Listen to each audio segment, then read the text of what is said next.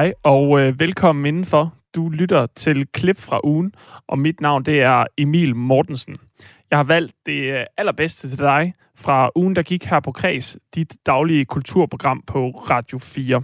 Vi skal rundt om flere forskellige ting i dag. En af dem, det er den øh, danske øh, rapstjerne Gilly. Han har udgivet et nyt album, og øh, igennem hans karriere, der har han været lidt rundt omkring øh, genremæssigt og hentet inspirationer fra forskellige steder i verden.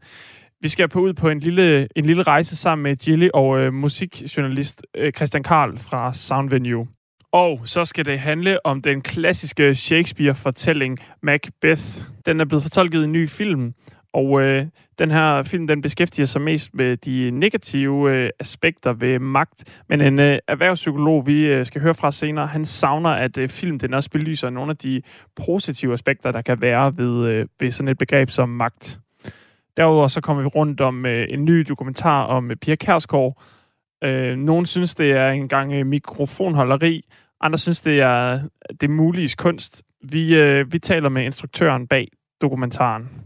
Og til sidst, der skal det handle om øh, håndboldhits.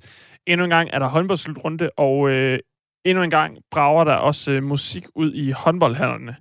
Vi skal høre fra Danmarks største håndbold-DJ, som fortæller om øh, de største håndboldhits, og hvordan han er endt med at komme på krammer med Volbeats forsanger. Jeg håber, at du har lyst til at lytte med i den næste time, som øh, jeg har fyldt med highlights fra den forgangne uge på Kreds.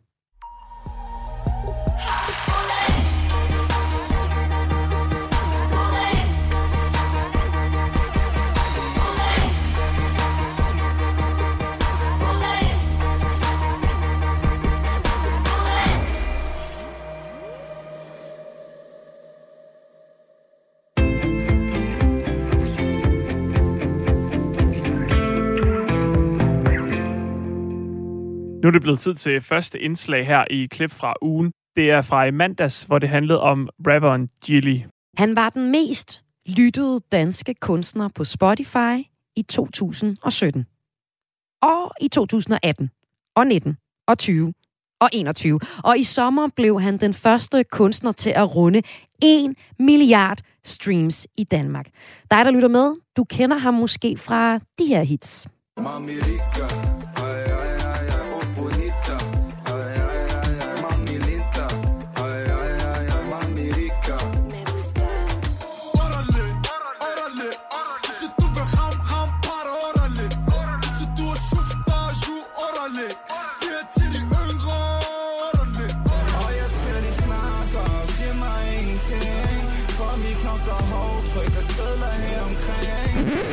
Det her, det er rapperen Jilly Kian Rosenberg Larsen, og det er ham, jeg taler om nu. I fredags, der landede hans nye album Carnival nemlig. Den fik blandt andet fem hjerter i politikken, og i lørdags optog sangene fra den nye plade 8 ud af 10 pladser på listen over mest lyttede sange på Spotify, mens han selvfølgelig udgjorde, altså han gjorde rent bord i top 3. Det vilde ved Gilly er, at han hele tiden skifter genre. Han har spillet grime, afrobeat, balefunk. Men på Carnival, der har Danmarks ukronede konge af rap-eksperimenter nu kastet sig over popmusikken. Velkommen til Christian Karl, musikjournalist på Kulturmediet Sound Venue. Jo, tak skal du have. Du har her til formiddag smidt 5 øh, ud af 6 stjerner efter den nye plade i din anmeldelse for Sound Venue.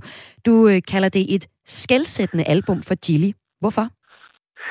Jamen, øh, det gør jeg, fordi at Gilly jo altså startede som den her rigtig hårdkogte gaderapper, der bare stod på, på gaden og fyrede en rim af efter det andet, og tydeligvis var et kæmpe stort talent. Uh, øh, selv i tiden efter det, der lavede han altid musik med, med sine venner, andre rapstjerner som, uh, som Branko eller Casey eller Benny Jams. Men det er først nu med det her album, at han faktisk har, har lavet et helt værk, hvor det bare er ham alene, og hvor det hele bare handler om ham i centrum, og hvor det derudover også er gået fra at være hårdkogt rap, som det var, da han startede for 10 år siden, til en eller anden form for eksotisk medrivende popmusik, som der er på det nye album her. Ja, vi kan høre lidt af det her. Bayana.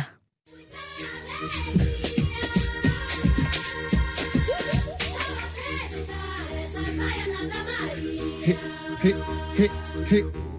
Hele rummet det så stille, når vi kommer ind. Jeg ved, de snakker, men de siger det ikke, når vi er inde. Hænder op i vejret, som der var i råeri Jeg hører historie, men du ved, der er altid råer i. Vi er ude alene, mens de andre skal bruge back up. Den eneste gang, de trykker folk, er når de tagger Fucking køb jeg er kondom, så er jeg strapped up. Kom ind i klubben med sandaler og min kærbos gjort det længe. Også de på farten, altså gennem pay Stadig tidlig op og sink i seng. Tror du vi går op i småbørns hey Ja, jeg har gjort det længe. Også de på farten, altså gennem pay Stadig tidlig op og sink i seng. Tror du vi går op i småbørns hey Christian Karl, øh, det her Gilly-nummer, det er jo ikke sådan alfabet popmusik. Hvordan er det, du mener, at Gillys nye album er et popalbum? Jamen, øh, det har du helt ret i. Det er måske mere korrekt at kalde dem for, for meget nutidigt eller et moderne popalbum, fordi samtidig med, at, at den hiphop, som Gilly jo stammer fra, er blevet ligesom den største ungdomsgenre nu, og ligesom vores tids uh, popmusik, ja. så har Gilly så også rykket popmusikken over til, til nogle helt nye egne. Altså, det har du også omtalt i starten af udsendelsen med, at han inkorporerer genrer som dancehall fra Jamaica, afrobeat fra Vestafrika eller bejlefong fra Brasilien. Altså han formår ligesom at, at gøre sin musik til popmusik via de her forskellige genrer fra forskellige dele af verden, og det er sådan lidt det, der kendetegner ham både som kunstner og som popstjerne, at han er sådan en meget global, øh, en meget global popstjerne, der, der ligesom laver den her popmusik, der trækker fra al verdens forskellige inspirationskilder. Og Christian Geil, du har lovet øh, mig og øh, gør mig og lytterne klogere på den ret vilde genreudvikling, som øh, Gilly har gennemført øh, over de sidste mange år, og jo så også har trukket rigtig mange andre med ind på. Og øh, nu er vi altså kommet til poppen, kan man sige, på Carnival, hans seneste plade. Øh, for pladen den her, den står så uden tvivl på skuldrene af hans tidligere udgivelser, som har bragt ham ret vidt omkring i forskellige genre. Og hvis vi spoler øh, Gilly sådan helt tilbage, så startede det hele faktisk med en øh, genre, der hedder grime. Øh, minimalistisk, skrabet og virkelig råt. Gillys øh, vers i den her sang, der hedder Fissehul, som han lavede med blandt andet Casey, lød for eksempel sådan her vil gerne snakke på deres ting. Blæser belærer mig mig pap på deres ting. Men de holder vagt på deres ting Så folk der ikke trykker til at rap på jeres ting. De forstår ikke deres parter forsvandt For jeg overtog lortet som har på tand. En mand dyb mod dig og en flok mand Står stadig min grund. Tummer det sand. Sand. Hvem siger jeg uærlig Du er ikke noget særligt Bare lad være de er træt af de tumper der gerne vil prale. Chili han bomber som rap general Flytter dig når jeg smutter, nar. Vi venner støtter mig med din løg bare.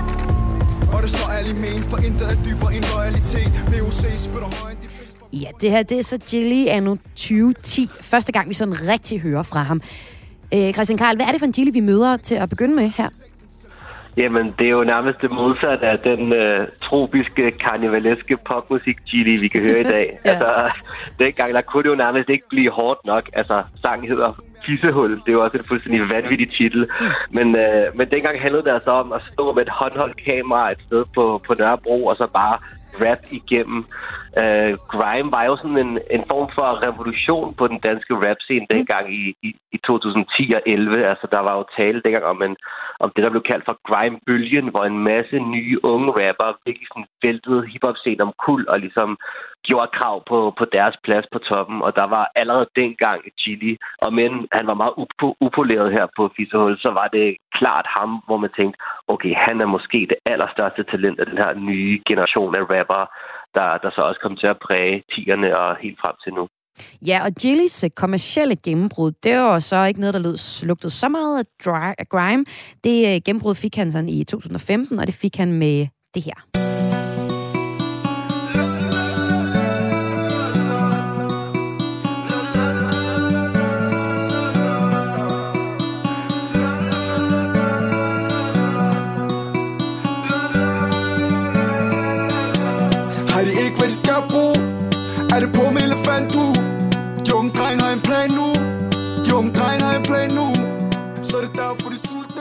Med den her Gilly-sang, der hedder C'est la vie, der øh, åbner Gilly den genre, der også kaldes for Afrobeat.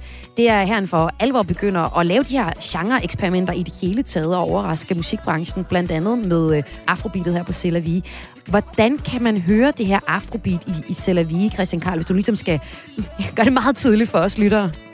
Jamen altså, det er jo bare helt konkret en, en helt ny lyd, som kan høres i, i det her med, at der er en lille spansk guitar, der kører. Ja. Øh, trommerne er ikke sådan nogle tunge, basstunge trommer, som man ellers hørte dengang i popmusikken, men sådan nogle lidt lette, lidt sådan lidt, nærmest lidt dancehall-agtige, øh, der, der er nærmest rider og galopperer lidt derudaf. Så, så man kan sige, at tempoet er højere, der er noget spansk guitar. Det hele har pludselig fået lidt mere en, en smag af, af nordafrikansk musik, af mellemøstlig musik. Og, og man kan jo så sige, at Selavi er virkelig sådan en sang, hvor der fandtes et før og et efter. Altså før den sang, der var hiphop tunge beats, det var, det var et helt andet tempo. Efter C'est la så er der nærmest ikke nogen rapper, der ikke prøver at lyde som det, der ikke begynder at rappe lidt hurtigere og synge mere i stedet for at rappe, og, og så selvfølgelig bruge de her spanske guitar afrobeats, beats, som, øh, som Gilly introducerer her. Og det tredje eksempel på Gillys rejse gennem øh, genrerne, det er så Vej Amor.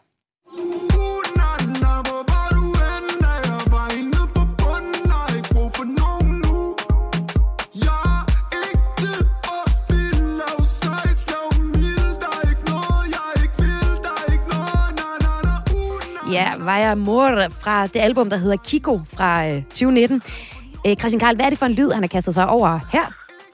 Jamen her, der skal vi simpelthen en tur til Brasilien, mm. til den genre, der hedder bejlefunk, mm. øh, som har et endnu højere tempo end Selavi. Altså man kan ligesom høre, hvordan trommerne nærmest spurter af, og mens Gilly bare synger igennem. Der er jo ikke meget rap over, over det her på nogen måde.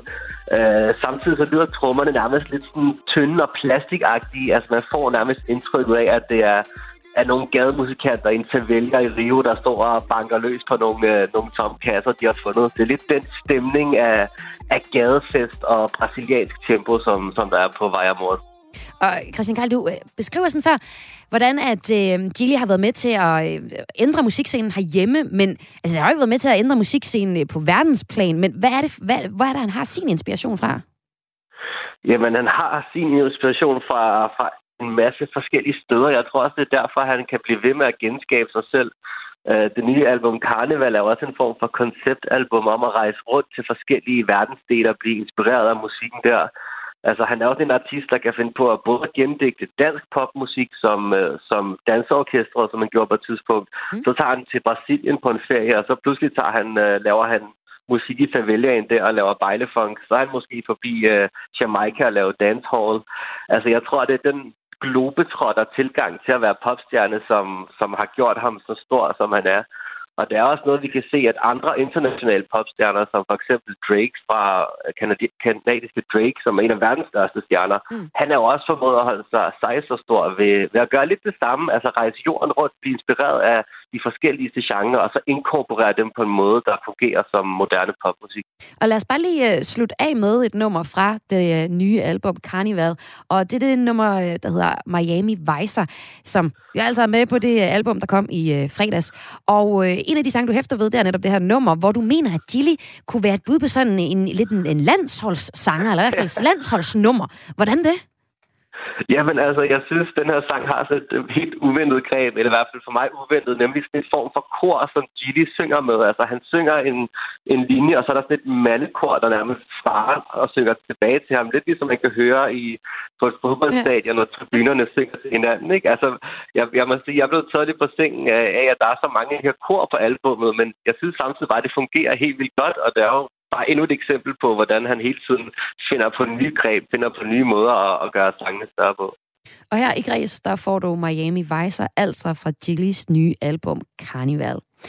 Christian Karl, tak fordi du var med øh, på en coronasikker forbindelse hjemmefra, altså musikjournalist på Kulturmediet Soundvenue.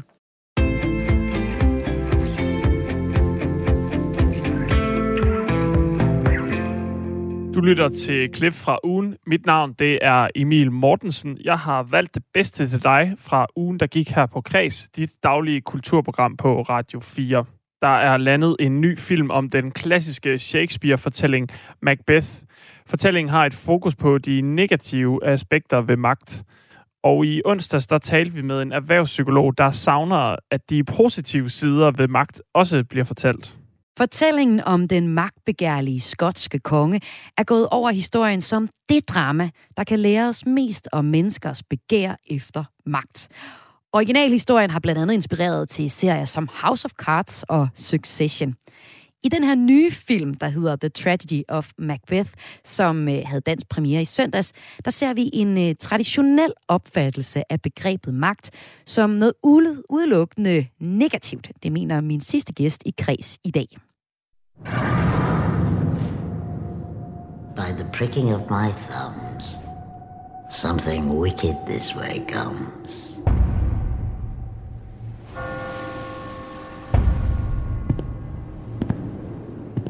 Husband.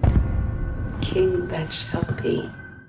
Her var det et kort klip fra filmen The Tragedy of Macbeth, som kan ses på Apple TV+, samt i udvalgte biografer nu. Og øh, nu kan jeg byde velkommen til den sidste gæst i Kreds i dig. Det er dig, Morten Fosgaard. Velkommen til Kreds. Tak skal du have, Maja. Du er erhvervspsykolog med stort kendskab til netop emnet magt, som det skal handle om her sidst i udsendelsen. Og så er du desuden partner og innovationsdirektør i konsulentfirmaet Yukon. For lige at rise fortællingen om Macbeth, som vi altså skal tale mm. om nu op for lytteren, så er det i historien om en mand, der på vej hjem fra et stort slag møder tre hekse. De forudser, at han bliver Skotlands næste konge, men de forudser også, at hans bedste ven bliver far til konger. Macbeth fortæller stor glæde til sin kone, Lady Macbeth, om spotter om, at han kan blive konge, og sammen planlægger de så mordet på den nuværende konge. If we should fail, We fail.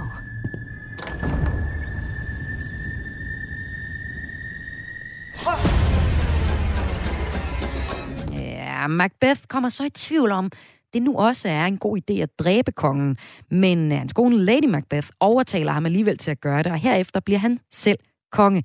Men han lever hele tiden med frygt for at blive væltet. Og efter rigtig, rigtig, rigtig mange drab, der bliver Lady Macbeth grebet af skyldfølelse, og hun føler langsomt, at hun bliver mere og mere sindssyg, indtil hun begår selvmord. Det er en tragedie, og det ender heller ikke helt godt for Macbeth, øh, selvom jeg ikke skal afsløre slutningen her.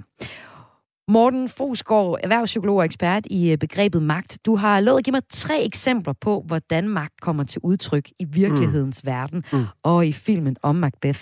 Men først skal jeg lige høre, altså, du bare jo egentlig på, at filmen om Macbeth, øh, som øh, vi har set til i dag her, ser magt defineret i en meget klassisk og negativ forstand. Mm. Hvordan det? Jamen først og fremmest, så er det jo netop et, et drama, der har, der har skabt øh, grobund for rigtig meget i dramaturgien og fortællingerne om magt. Du sagde selv House of Cards, øh, Succession, du kunne nævne Game of Thrones. Altså den her evige søgen efter magt og, øh, og kongemord. Vi kender også kongekabale, hele spillet om magten, at det er at få magten. Men det er også en, øh, en fortælling omkring den her, altså magt korruperer, absolut magt korruperer, absolut. Og man kan sige, at Shakespeare, han øh, sætter blik på, hvordan magten den øh, virker for os psykologisk, hvad vi drives efter, hvad spillet er, øh, konsekvenserne, måske både som menneske og som samfund. Men der, hvor jeg påpeger, at den måske også har et negativt blik på magten, det er, at den ser ikke ret meget på magten som det produktive. Øh, hvis vi går sådan lidt sprogligt til værks etymologisk, så kan man sige, i Danmark, der har vi ordet magt, men på engelsk, der har vi jo power, og power er faktisk også en kraft. Øh, måske så kender vi også det her med, at vi siger, jeg magter ikke den opgave. Måske skulle vi egentlig til at sige nogle gange, jeg magter gerne den opgave. Så der er ingenting, der kan ske uden magt. Så vi kan ikke kun have det negative syn på magt, vi skal faktisk også have det produktive syn på magt. Og det taber vi lidt af syne i fortællingerne om øh, Frank Underwood, eller Macbeth, eller Lady Macbeths super manipulerende øh, strategiarbejde. I øh, populærkulturen, der ser vi jo flere moderne fortolkninger af Macbeth-historien. Nu har vi nævnt en masse af dem. Vi kunne nævne House of Cards igen og Succession. Der er også serier, der kredser sig om magten som dyster og farlig størrelse, som du også siger. Ikke? Mm. Film, som vi taler om i dag, er altså lavet af øh, Joel Cohen, og den læner sig mere op af Shakespeares oprindelige skuespil, mm. altså om Macbeth. Og øhm, altså, den gør faktisk det, at, at den tager Shakespeares helt oprindelige øh, tekst, i det skuespillerne bruger de originale replikker og scenografien. Den er helt vildt spartan, så det er lidt som at se sådan en, en teaterscene. Scenen det er også sort-hvid. Mm. Mm. Hvis vi dykker mere ned i, hvilke typer af magt man kan se i den her Macbeth-film, og i virkeligheden, så peger du på tre forskellige typer, og der er også noget power i det. Det første, det, det kalder du personlig magt. Det handler om øh, den enkelte, enkeltes, øh, for eksempel karakter eller, eller karisma. Hvordan fungerer det, hvis vi først ser på, hvordan det fungerer i virkeligheden? Jamen, den personlige magt handler netop om de egenskaber, du har. Altså, vi kender det her med at viden er magt. Altså, hvad er det for nogle øh, ekspertviden, du har? Hvad er det for nogle beføjelser, du har? Øh, hvad er det for nogle evner, du har? Du kender måske også til det der med på arbejdspladsen. Der er nogle folk, der altid er med i de fede opgaver, hvor man tænker, hvordan kan de være der, hvor det altid sneer? Mm. Fordi de har den der evne at netværke.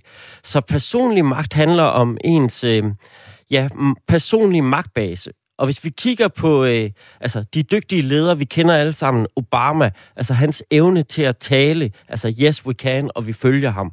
Altså det at skabe følgeskab som et vigtigt karaktertræk og en evne, en magtbase.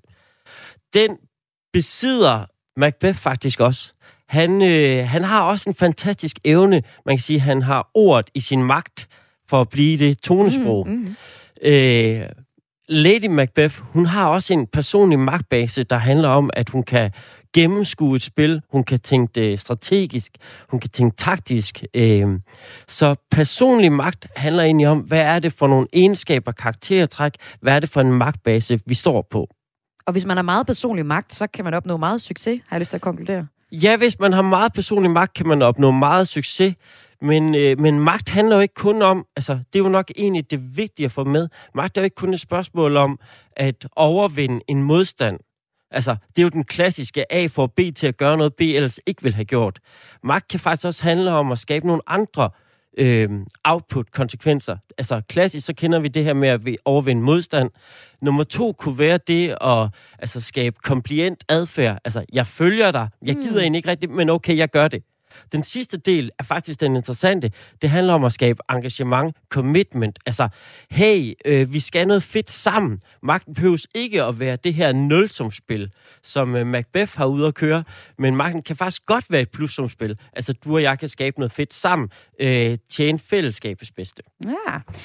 Det var så den første eksempel på, på magt, og det var den personlige magt, og vi kigger jo altså på den her i øh, Macbeth, som er, der er blevet lavet en ny øh, film med den udgangspunkt i den historie.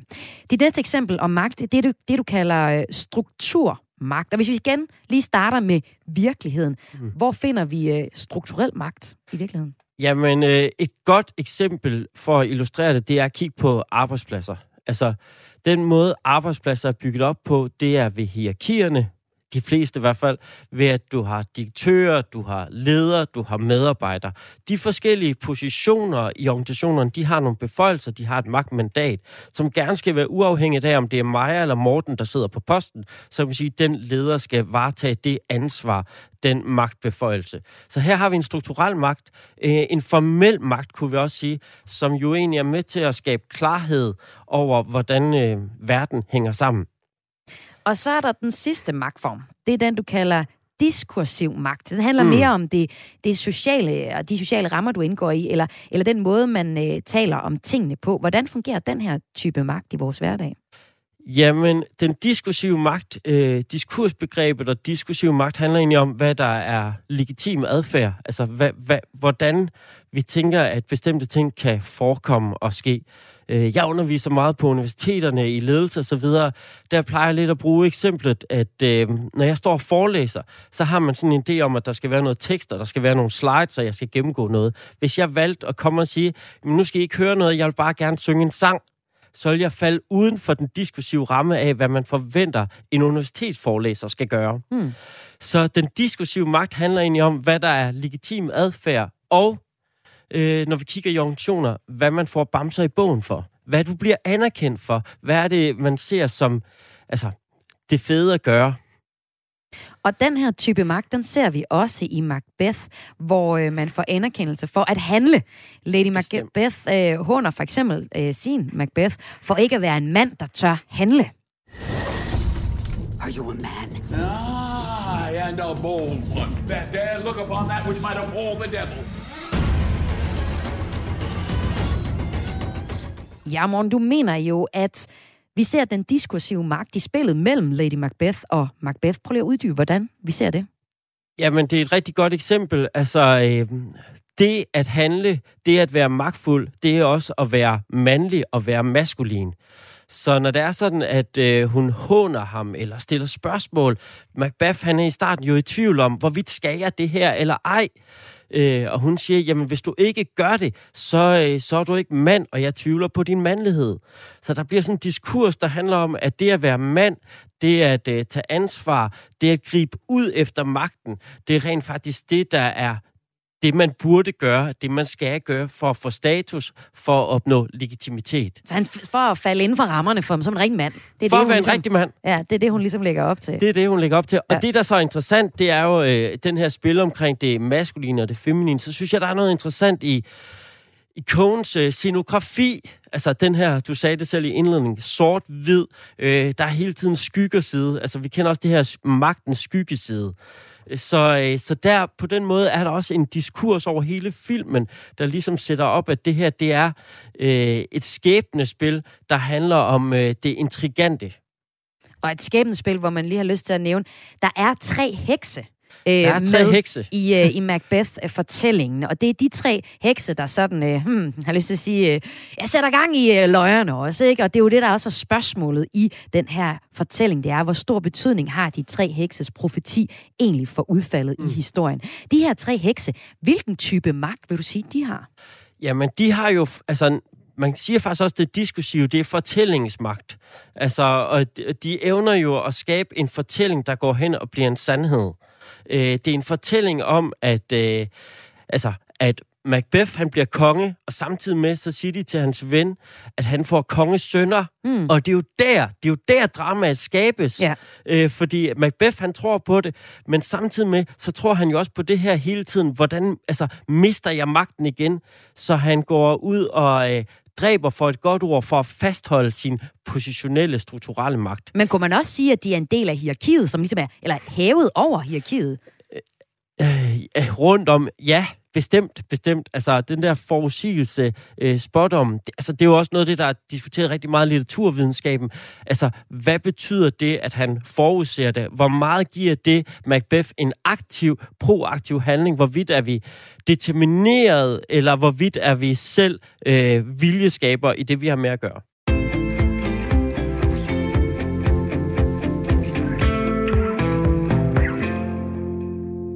Vi når desværre ikke mere af indslaget om Macbeth, men øh, du kan høre resten af indslaget som podcast fra onsdagens udsendelse.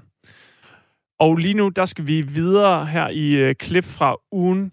Mit navn, det er Emil Mortensen, og øh, jeg har valgt det bedste til dig fra ugen, der gik på Kreds, dit daglige kulturprogram på Radio 4.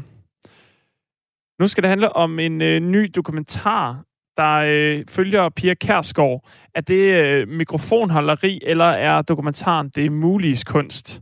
TV2 sprit nye dokumentar Pia handler om Pia Kærsgaard. Den handler om mennesket Pia Kærsgaard, ikke politikeren. Og det har været svært at nå ind bag facaden på en så styrende politiker, fortæller dokumentaristen bag. Dokumentaren den bliver ros blandt andet af filmmagasinet Eko, der skriver, at hvor Pia Kærsgaard ofte bliver fremstillet som et monster, skriver de, så bliver hun her fremstillet som et menneske. Politikens tv-kritiker Henrik Palle kalder omvendt portrættet for mikrofonholderi og mener, at øh, vi alle kender den historie, som dokumentaren viser. Nu kan jeg byde velkommen til dokumentaristen bag dokumentaren Pia. Velkommen til, Katrine Kær. Tak skal du have. Pia Kærsgaard er vant til at styre slagets gang. Det er tydeligt i dokumentaren. Øh, det smerter hende, at hun ikke står ved roret i en tid, hvor det går historisk dårligt for Dansk Folkeparti. Og det er ret tydeligt, at øh, Pia hun vil, gerne, øh, hun vil gerne have bukserne på at bestemme, hvordan slagets gang er. Hvilken betydning for portrættet har det haft, at Pia Kærsgaard gerne vil tage kontrollen, Katrine? Jamen, det har jo haft øh, den betydning, at jeg har skulle øh, arbejde noget hårdere, end jeg øh, normalt er vant til for at, øh, at komme tæt på. Og, øh, og selvfølgelig også har måttet øh, øh, bruge noget længere tid for ligesom at nærme mig med, med, med små, bitte øh, museskridt. Øh, Ja, du har fulgt øh, Pia Kærsgaard over 18 måneder. Hun er øh, snart 75 år, men du har altså fået lov til at komme tæt på hende, øh, både i privaten og også følge hende rundt i de øh, forskellige politiske settings, hun er i. Det er blandt andet i 2020, hvor uroen ulmer i Dansk Folkeparti. Partiet, som der er hendes personlige og politiske livsprojekt, får vi ret tydeligt frem. Hun har jo selv været med til at starte det for cirka 27 år siden, men nu er det altså en krise, og den kommer vi også tæt på med dokumentaren. Men du siger, du må arbejde lidt hårdere for at komme helt tæt på Pia Kærsgaard som person. Hvad har du, hvordan har du for eksempel gjort det? Jamen altså, det skal lige siges til at starte med, så vidste jeg jo godt, at det her, det ville blive øh, en, en udfordring. Og øh, der var rigtig mange kolleger, der sagde til mig, det kan du ikke. Øh, og at lave øh, portrætter af politikere, det er noget af det sværeste. Øh, så det var ikke fordi, jeg gik fuldstændig øh, øh, blåøjet øh, ind i det. Men det har jo gjort, at jeg blandt andet sådan løbende, øh, altså jeg har jo kastet mig ud i det, uden at have haft en plan, hvor det ville ende hen. Jeg anede jo heller ikke, at udviklingen med Dansk Folkeparti ville gå, som den gjorde øh, undervejs. Men, men det har jo gjort, at jeg har måttet øh, zoome lidt mere ud på en eller anden måde, så det kan godt være, at hun ikke selv har leveret det, men så har jeg jo måttet skærpe det blik, som jeg så har haft på hende, og ligesom tage noget mere kontekst med, så man ligesom selv ser hende og selv får nogle ledetråde. Så det er klart, at, at, øh, at det er jo blevet en, en mere sådan subtil, hun sidder jo ikke og krænger sig selv øh, sit inderste ud, men, men vi observerer hende, og indimellem er der jo nogle små sprækker ind til noget, som jeg synes er, er øh, meget privat. Og så har jeg jo samtidig også øh, arbejdet meget bevidst med at lægge det frem, hvor meget hun styrer, for at vise, hvor, hvor til, altså hvor meget adgang, eller hvor lidt adgang jeg har haft. Så det er jo helt bevidst, kan man sige, at det er inddraget i filmen. Ja, for eksempel det her med, at hun beder dig om at slukke kameraet flere gange. Mm-hmm. Og øh, hvis, øh, men, altså der, hvor hun også er personlig, det er jo for eksempel, når hun, når hun i dokumentaren fortæller, at, at, at hun egentlig, var egentlig klar til ikke længere at sidde i ledelsen, men øh, og hun var klar til at, at trække sig, så fortæller hun i dokumentaren, at hun ikke kan slippe projektet, og det er meget tydeligt, at hun ærger sig over øh, situationen for partiet. Men Katrine, du fortæller også, at du var nødt til at, at age Pia Kærsgaard med hårene i produktionen af filmen, for at komme tæt på hende. Og det kan man for eksempel høre her, hvor du giver hende ret i hendes rolle i dansk politik. Vil du helst huske som et godt menneske eller en god politiker? Et godt menneske. Helt klart. Men jeg tror også, jeg bliver husket som en god politiker. Det tror jeg. Ja, du er i hvert fald svær at komme udenom. Ja, det må man sige. Katrine, hvorfor er du nødt til at give hende ret her? Jamen, øh, men jeg giver hende jo ikke ret i, at hun er en god politiker. Jeg giver hende ret i, at hun er svær at komme udenom. Altså, jeg sidder der, jeg har brugt halvandet år mit liv på at følge hende. Det er jo fordi, hun har en historisk øh, betydning for dansk politik. Det er jo også der, min nysgerrighed er startet. Det kan man så mene om, hvad man vil, men man kan jo ikke tage fra hende, at det har hun i den grad haft.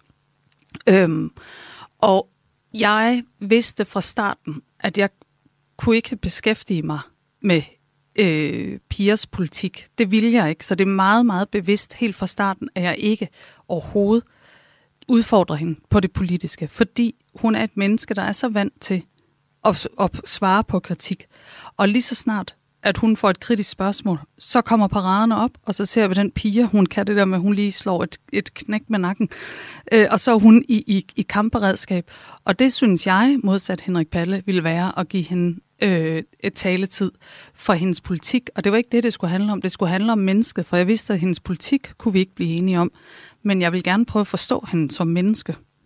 Og politikken til Henrik Palle, han mener, at øh, du lader hende styre fortællingen om sig selv, når det ikke handler om politik, men når det handler om private piger.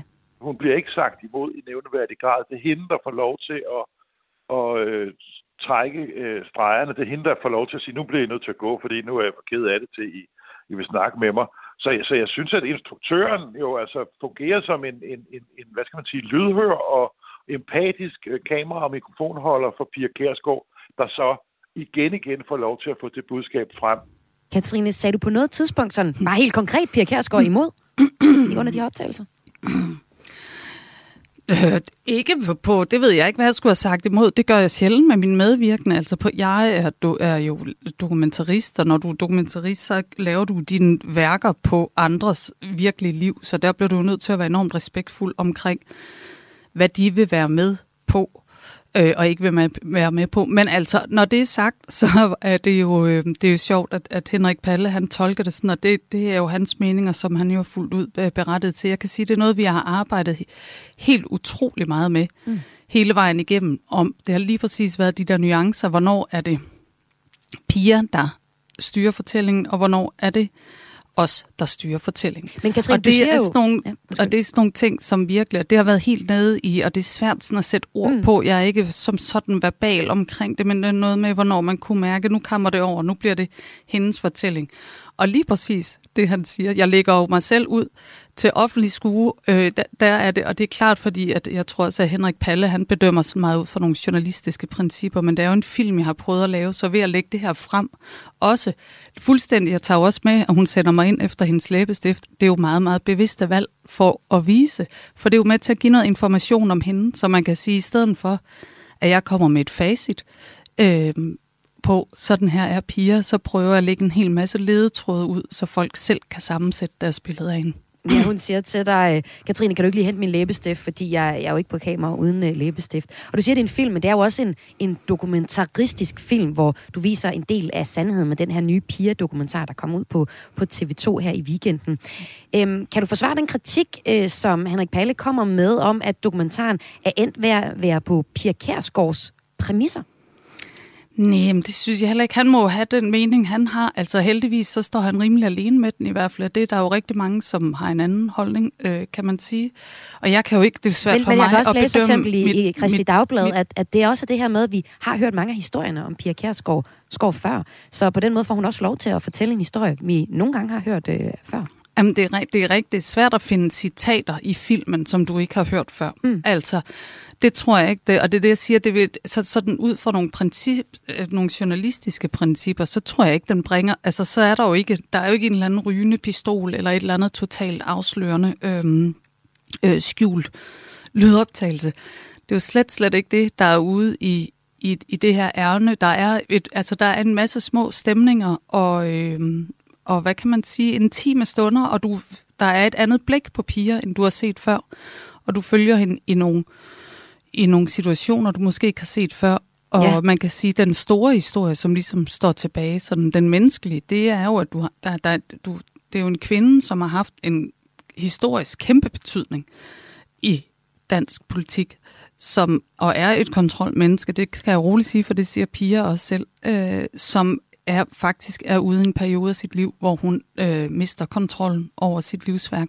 Og det ser vi helt tydeligt, særligt i slutningen af dokumentaren. I dokumentaren er med på et DF-landsmøde, hvor man tydeligt hører, Pia Kærsgaard er vred over, at tidligere folketingsmedlem Martin Henriksen, øh, hun føler sig personligt ramt på sit livsværk. Altså det er jo inden, der startede Dansk Folkeparti, men hun føler sig ramt over, at Martin Henriksen kommer med en kritik af, af partiet, og også gør det på øh, talerstolen, hvor han kritiserer øh, særligt udlænding på området, men også EU-politikken. Øh, hun sidder for eksempel sådan, og det, det, det er der, hvor du er helt tæt øh, på Pia, hvor hun, hun sidder og kommenterer på hans tale til mødet. Altså hun sidder og, og, og snakker med sine, øh, dem hun sidder rundt med, siger sådan, og kritiserer øh, det for det, han siger. Og, øh, og, og, og er også tydelig omkring, at hun vil have Martin ud af Christiansborg. Hun vil ikke finde sig i det øh, mere, siger hun. Alligevel så øh, kom det bag på Pia Kærsgaard, da Martin Henriksen halvanden måned efter årsmødet blev fyret fra sin konsulentstilling i partiet. Og øh, for Pia Kærsgaard, det fortæller Pia Kærsgaard efterfølgende. Hun har også sagt efterfølgende til TV2, at hun stadig er vred over ham. Men uanset hvem der bliver valgt som ny formand, så går hun ikke ud og laver, og laver ballade, øh, som hun siger. Altså, det er det, hun kalder det. Ikke? Så det er ligesom det output, der er kommet ud fra dokumentaren. Hvor vi jo kommer virkelig tæt på hende lige i den her situation, hvor hun virkelig det er meget tydeligt, at hun er magtesløs over for den situation, partiet er i lige nu. Øhm, hvilke aftaler havde du med Pia Kærsgaard, inden arbejdet gik i gang, i forhold til det her ja, kontroltab, hun egentlig taber på mødet her? Jamen, øh, altså, Pia har skrevet under på, at hun ikke har redigeringsret, øh, og jeg tror da ikke, at, at, øh, at det er nogen hemmeligheder. Hun ville da øh, ønske, at de scener ikke øh, var med øh, nødvendigvis. Øh, altså, det er der, der ingen af os. Hun er jo i en mega presset periode, og der er hun jo ikke anderledes end alle øh, os andre. Vi, jo helst, øh, vi vil jo helst filmes i medvind øh, på en, en solskidens dag på en strand. Men, øh, men det har hun accepteret. Mm. Øh, men, øh, men som sagt har hun ingen, ikke haft nogen øh, redigeringsret på, øh, på øh, så derfor den redigeringsret, hun har haft, er jo den, som jeg så lægger frem, altså når hun har stoppet os undervejs og Ja. sagt, øh, nu, nu vil jeg ikke have, I filmer mere. Og det er jeg jo blevet nødt til at respektere. Og det her landsmøde, det er jo så et eksempel på, at vi kommer tæt på øh, det personlige del af politikerpiger. Pia. Men øh, formålet med dokumentaren er jo også at vise, øh, jeg kan sige, øh, hele mennesket Pia Kærsgaard. Og her synes øh, kritikere fra politikken Henrik Palle ikke, vi kommer særligt tæt på mennesket Pia Kærsgaard i din dokumentar. I hvert fald ikke tættere på, end vi har været tidligere. Hun giver jo nogle lunser ved, at hun fortæller om, at hendes forældre blev skilt og at øh, hun har den her bror, som, som øh, altså fristede en kummerlig skæbne som hjemløs øh, alkoholmisbruger. Øh, og, og så fælder hun en tårer, og så kommer vi lidt med ind i stuen, og vi kommer lidt med til frisøren. Men det er stadigvæk en fortælling, som er i ekstrem grad iscenesat af Pia Kærsgaard. Altså, fordi det, det er en Pia Kærsgaard, som vi godt kender i forvejen. Det er en Pia Kærsgaard, som vi har, hvis man, hvis man har interesseret sig for hende og, har, har, har set hende portrætteret i andre sammenhæng, så er det den Pia Kærsgaard, vi kender. Altså det er den fortælling om Pia Kærsgaard, som Pia Kærsgaard er interesseret i, vi skal have om hende. Og Pia Kærsgaard har jo mange steder fortalt sin historie. Hun er bredt kendt blandt danskerne, ikke kun i politiske debatter, men hun medvirker for eksempel også i DR's livsstilsprogram Kender du typen, hvor de besøger hendes øh, sommerhus. Katrine Kjær, ved at lave den her dokumentar, Pia, hvilken ny side fik du frem fra, fra hende, når du ser slutproduktet, øh, den her dokumentar, du har lavet? Åh, oh, det er svært for, altså igen, det er virkelig svært for mig at, hvad kan man sige, at bedømme øh, mit eget værk øh, som sådan. Og, og igen, det er jo fuldstændig rigtigt, der er jo ikke noget, altså der er ikke nogen rygende pistoler, der er ikke mm, noget, mm. men jeg synes, jeg har aldrig set øh, piger, det er jo, det, hele det nye ligger jo i det blik, der er blevet øh, kastet ind, den fortælling, som vi har skabt, altså og sat hen ind i. Øh, den type for, altså, øh, format, tror jeg aldrig, hun har været med i før, at blive kigget på på den måde, og ved at vi hele tiden putter noget kontekst, hele tiden sætter hende i forhold til den virkelighed, hun bevæger sig i, og betragter hende ud fra det. Øhm, og det er fuldstændig rigtigt, der er jo ikke, øh, altså, øh, der er jo ikke, så jeg ved heller ikke, hvad det er, han, han, han øh, han savner Henrik Palle, øh, hvor han gerne vil have været henne. Men, men, øh, men der er jo en masse, altså der er jo en masse sprækker rundt omkring, og der er for eksempel noget sårbarhed over hende, øh, som jeg aldrig før har set. Er det og der, hvor hun tvivl, for eksempel fortæller øh, om sin alder, og hun taler med musiker Dorte Kollo, hendes veninde, om, og, ja, hvor lang tid man har igen i livet? Ja, både det, og, og øh, også øh, når hun sidder nede øh, på Santorini og, og og hvor jeg kan mærke, at det er ikke let for hende der, og hun har svært ved at slippe på. Altså det der dilemma, hun står i med, at, at øh, hun ikke kan slippe det her parti, som hun, altså hendes livsværk, som hun har startet, og sådan noget. Så på den måde er der. Men igen, det, er jo, det, det nye ligger jo i det filmiske, vil jeg sige, som er svært at sætte ord på, fordi det jo er en film, hvor man bruger billeder og lyd og klipning og timing og sådan noget til at få nogle af de pointer frem. Øhm. Katrine Kær, Tusind tak, fordi du var med i Kreds i dag. Tak, eller selv tak hedder det. Dokumentaristen bag en ny Pia Kærsgaard dokumentar, der hedder Pia, og som du kan se på TV2 Play.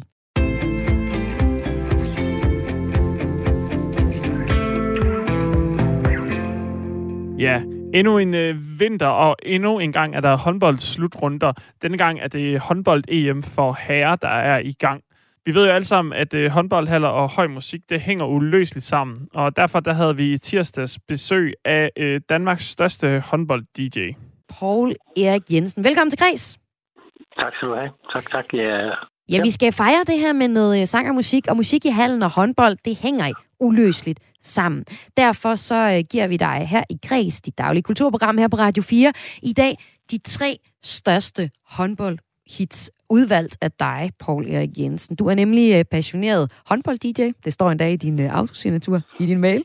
rigtigt. Det og så uh, har du været med til at indføre det her med, at uh, man spiller musik under håndboldkampe, for eksempel efter et mål. Altså, ja. vi skal jo have en, øh, en top 3 over håndboldhits, der virkelig sætter gang i stemningen i håndboldhallen. Men først så skal vi lige blive klogere på, hvordan i alverden man bliver håndbold-DJ og får det her indført. Altså, øh, tag os lige med tilbage til starten af din karriere for sådan 18-20 år siden. Du kommer ind i øh, håndbold-DJ-faget på en lidt sjov måde. Håndboldspiller Anja Andersen ringer til dig, fordi hun gerne vil have fat i nogle smarte solbriller, du lå inde med på det tidspunkt. Og i den forbindelse, så kommer I to til at snakke om, at du skulle måske da nok egentlig spille noget musik til hendes træningskamp. Og hvordan kommer sådan et DJ-job så i stand, Paul Erik? Jamen, jeg var jo ret grøn dengang, fordi som du siger, at øh, jeg importerede solbriller på det tidspunkt, og Anja Andersen var jeg sponsoreret fodboldlandshold, og det havde Anja Andersen fundet ud af.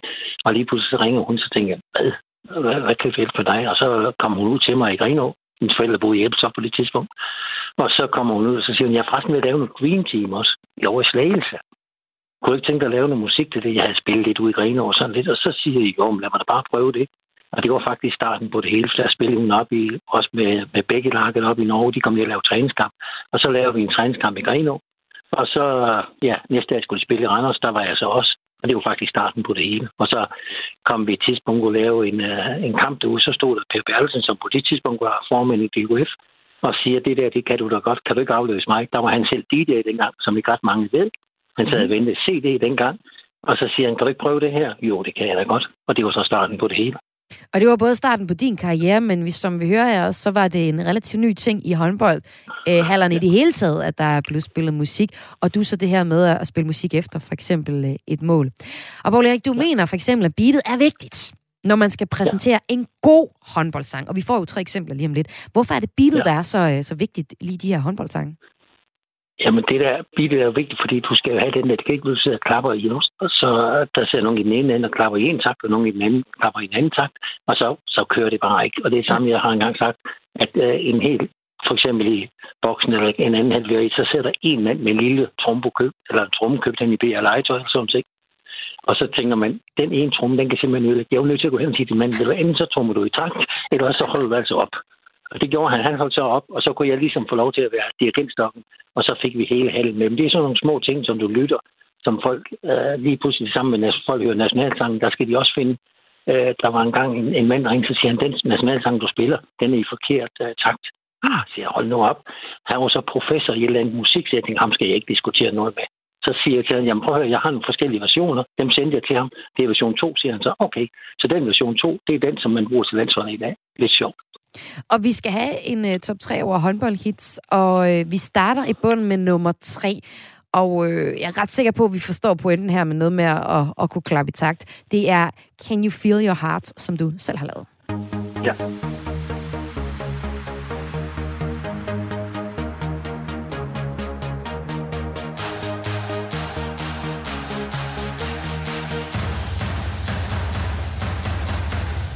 Can you feel your heart is beating? Can you feel the floor is moving? Let's get this party going and put your hands up in the air. Can you feel your heart is Paul Erik Jensen, håndbold-DJ. Her fik vi din uh, tredje plads over gode håndboldhits, der kan sætte stemningen under en uh, håndboldkamp. Man kan allerede høre, at uh, den er god at klappe med på.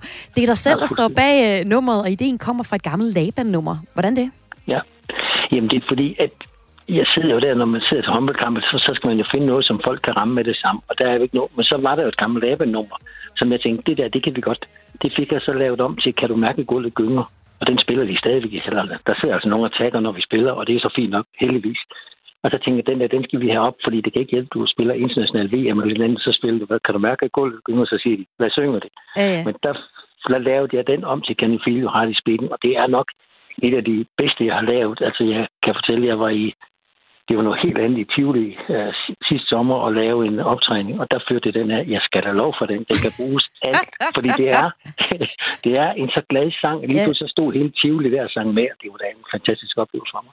Og det er altså det Laban-nummer, der hedder Giv mig dit navn, giv, giv mig ja, dit nummer, der ja. så er blevet lavet om til Kan du mærke gulvet gynger, og så ja. Can you feel your heart, som du altså også øh, kan bruge ja, internationalt. Ja, Vi skal til det næste nummer, der også kan sætte ja. en god halvstemning. Her er det The Concert.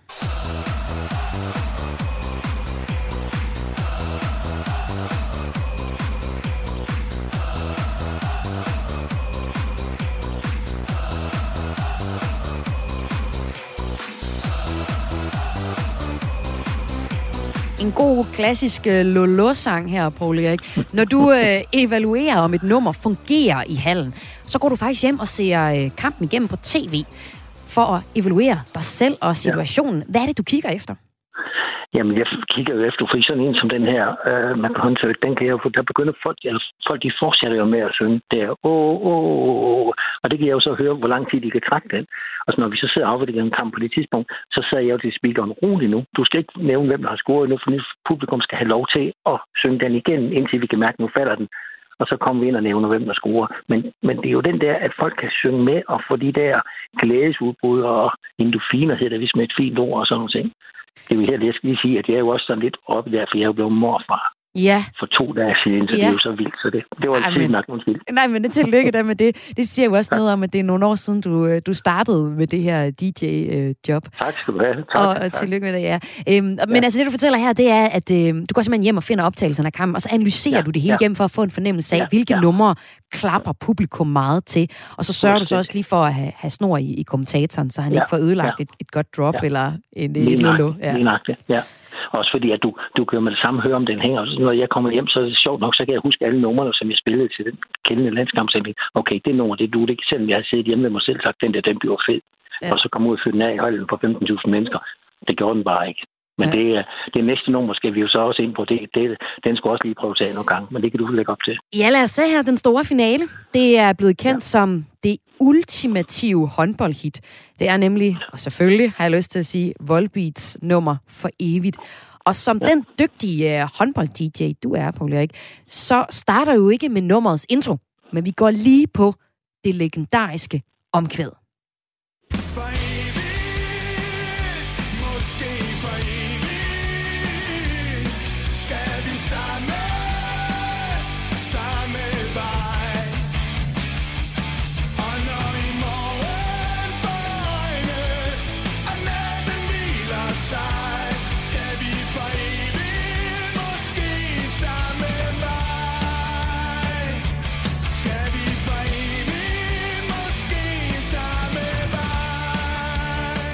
Da Danmark var vært under VM i øh, 2000 og 2019, der øh, blev den her sang nærmest genfødt som en slags national øh, håndboldsang, fordi du satte den på.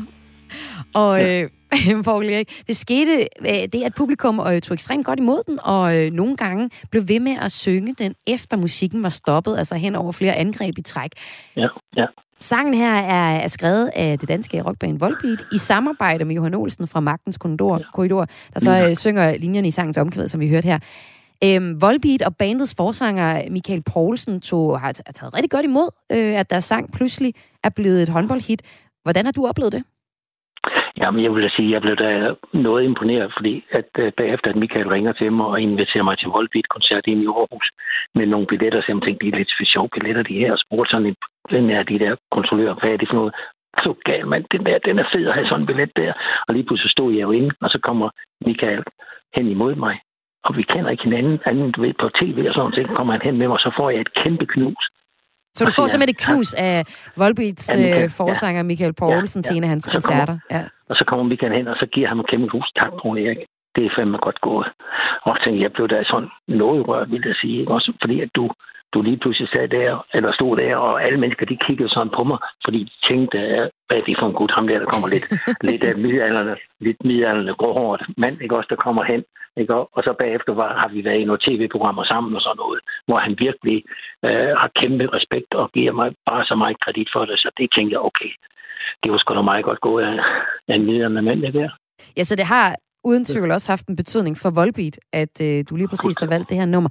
Hvordan Ja. besluttede du dig for at, at, at tage det her nummer øh, ind i dit DJ-sæt?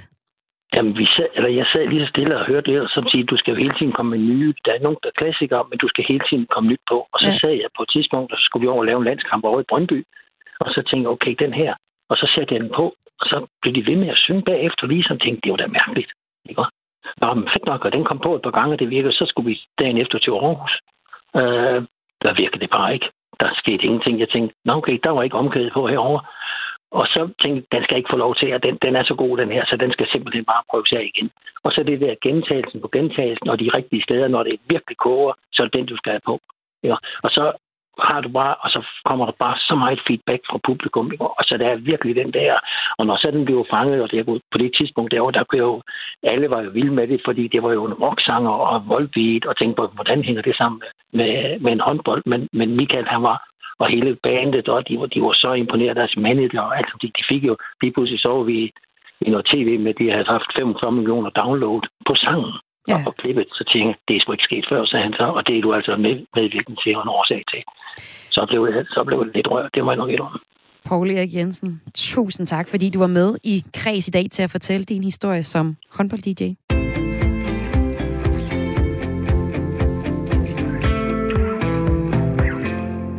Det var alt, jeg havde valgt til dig i dag af det bedste fra Radio 4's øh, daglige kulturprogram Kreds her i Klip fra ugen. Hvis du har et øh, tip til en historie, så send meget gerne en mail til os på kraes radio 4dk Kunne du lide, hvad du hørte, så lyt med på podcast eller live i næste uge, hvor Kreds sender alle hverdage på Radio 4 mellem 14 og 15. Mit navn det er Emil Mortensen.